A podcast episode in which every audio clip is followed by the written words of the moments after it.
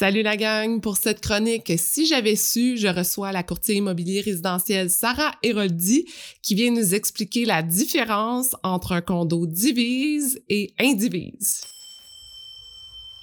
Allô Sarah!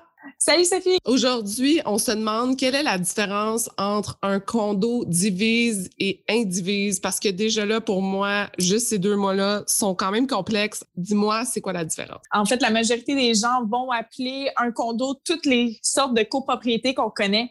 Mais il faut savoir que chaque copropriété n'est pas nécessairement un condo. Donc aujourd'hui, on va démystifier les deux. Tout d'abord, le condo, le condominium, comme on l'appelle, c'est-à-dire une propriété qui possède elle-même son propre numéro de cadastre et donc est indépendante de toutes les autres copropriétés. Pour vous donner l'image, c'est ce qu'on va voir pour les grandes tours à condos qu'on connaît au centre-ville ou encore à Griffintown. À l'inverse, la copropriété qui est dite indivise, ça va être une propriété commune avec un seul numéro de cadastre. Donc, au niveau de la ville, vous allez être considéré comme une propriété. Habituellement, on va voir ça plus dans les petits plex qui ont été convertis. Exemple, les duplex, les triplex ou encore les quadruplex. Pour revenir au condo avec les grandes tours à condo, donc vous êtes propriétaire de votre unité, mais vous êtes également propriétaire d'une partie des parties communes. Donc, vous avez un pourcentage également à l'extérieur de votre propre unité. Donc, il faut savoir que chacune des copropriétés comporte leurs euh, propres particularités et donc, c'est ça qu'on va voir ensemble pour savoir qu'est-ce qui est plus avantageux pour vous, soit d'acheter une copropriété divise ou une indivise également. Au niveau des financements, tout d'abord, la propriété qui est divise, vous pouvez, si vous le souhaitez, mettre moins de 20% Donc, vous pouvez mettre un minimum de 5% de mise de fonds. Tandis qu'à l'inverse, la propriété indivise, qui est celle avec le nombre de copropriétaires restreint, vous êtes obligé de mettre un minimum de 20 pourquoi? Parce qu'en fait, vous allez avoir une seule et même hypothèque pour l'ensemble de la copropriété. Il faut également savoir que ce n'est pas toutes les institutions financières qui vont autoriser un prêt hypothécaire pour les copropriétés indivises. Donc, vous allez être limité au nombre du choix euh, des institutions pour votre prêt. Il faut également savoir que quand vous allez acheter une propriété en indivision, vous allez être obligé de vous joindre à l'hypothèque qui est en cours. Donc, vous n'allez pas avoir le luxe de pouvoir choisir votre institution aux meilleures conditions également. Il faut savoir également, avant de choisir si on veut acheter un condo divise ou indivise, il faut savoir si vous êtes prêt à participer à l'entretien de la copropriété et de la gestion.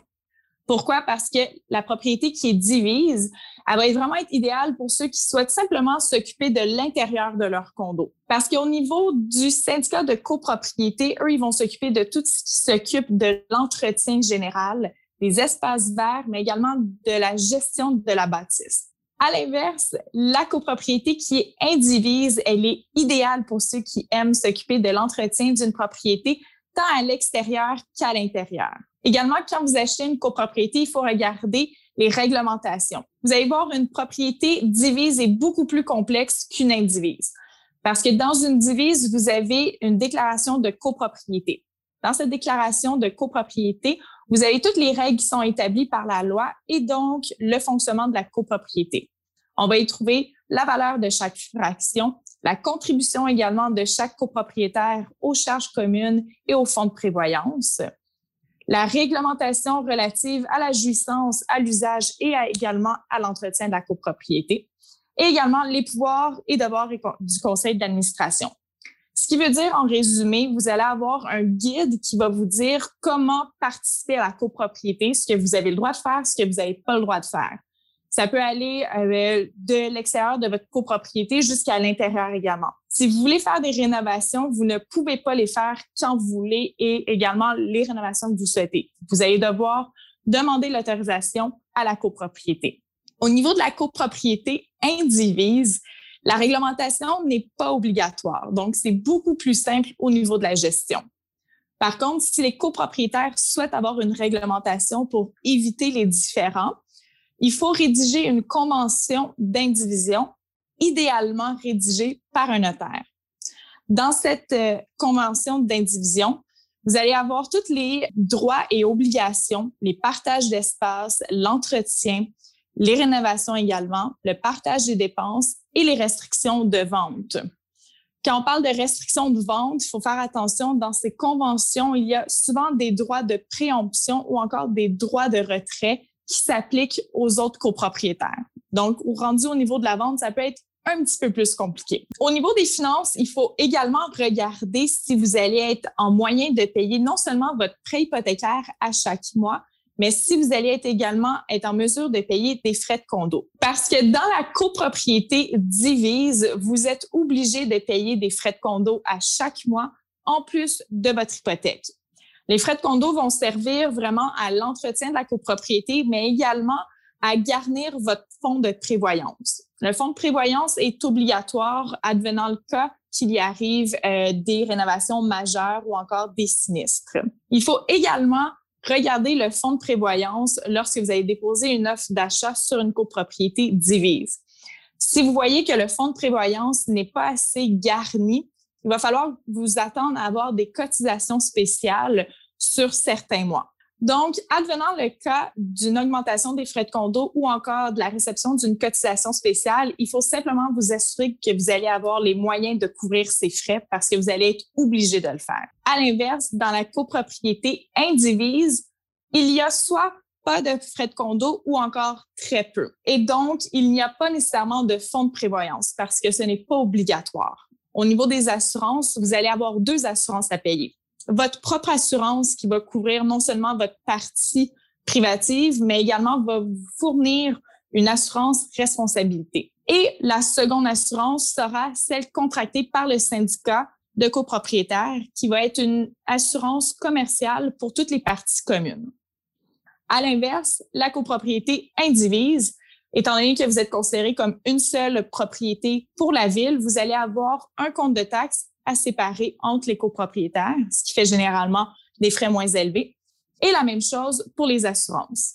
Finalement, la question cruciale à savoir si un condo divise ou encore un indivise est plus approprié pour vous est l'utilisation que vous allez vouloir faire de votre condo. Est-ce que vous désirez faire de la location éventuellement pour votre condo ou vous souhaitez simplement y habiter et le revendre lorsque vous le pourrez? Dans la copropriété divise, de manière générale, l'allocation est autorisée. Il faut simplement vous référer à la réglementation de votre euh, copropriété, à savoir les baux minimales autorisés. En ce qui concerne la copropriété indivise, de manière générale, les locations ne sont pas permises, même si vous avez une entente avec les copropriétaires. Pourquoi? Parce que dans les réglementations de votre prêt hypothécaire, vous avez généralement une interdiction pour louer votre logement. Donc, tant et aussi longtemps qu'il y a une hypothèque sur l'immeuble, vous ne pourrez pas faire la location de votre propriété. Merci beaucoup, Sarah. J'espère que les gens ont pris des notes. En tout cas, moi, j'en ai appris énormément aujourd'hui. Si on veut te contacter, quelle est la meilleure façon de te contacter, Sarah? Aussi simple, vous pouvez me rejoindre sur mes plateformes euh, au même nom à Sarah Erodi. Merci d'avoir été à l'écoute. J'espère que vous êtes incroyablement inspirés pour vos projets. Si ça vous intéresse de garder contact, rendez-vous sur Instagram sur le compte de Femmes de Fer ou abonnez-vous à l'infolettre. Et si vous aimez l'épisode, vous pouvez laisser un commentaire. C'est ce qui me motive à trouver les meilleures femmes de fer pour vous. Et je vous dis à la prochaine.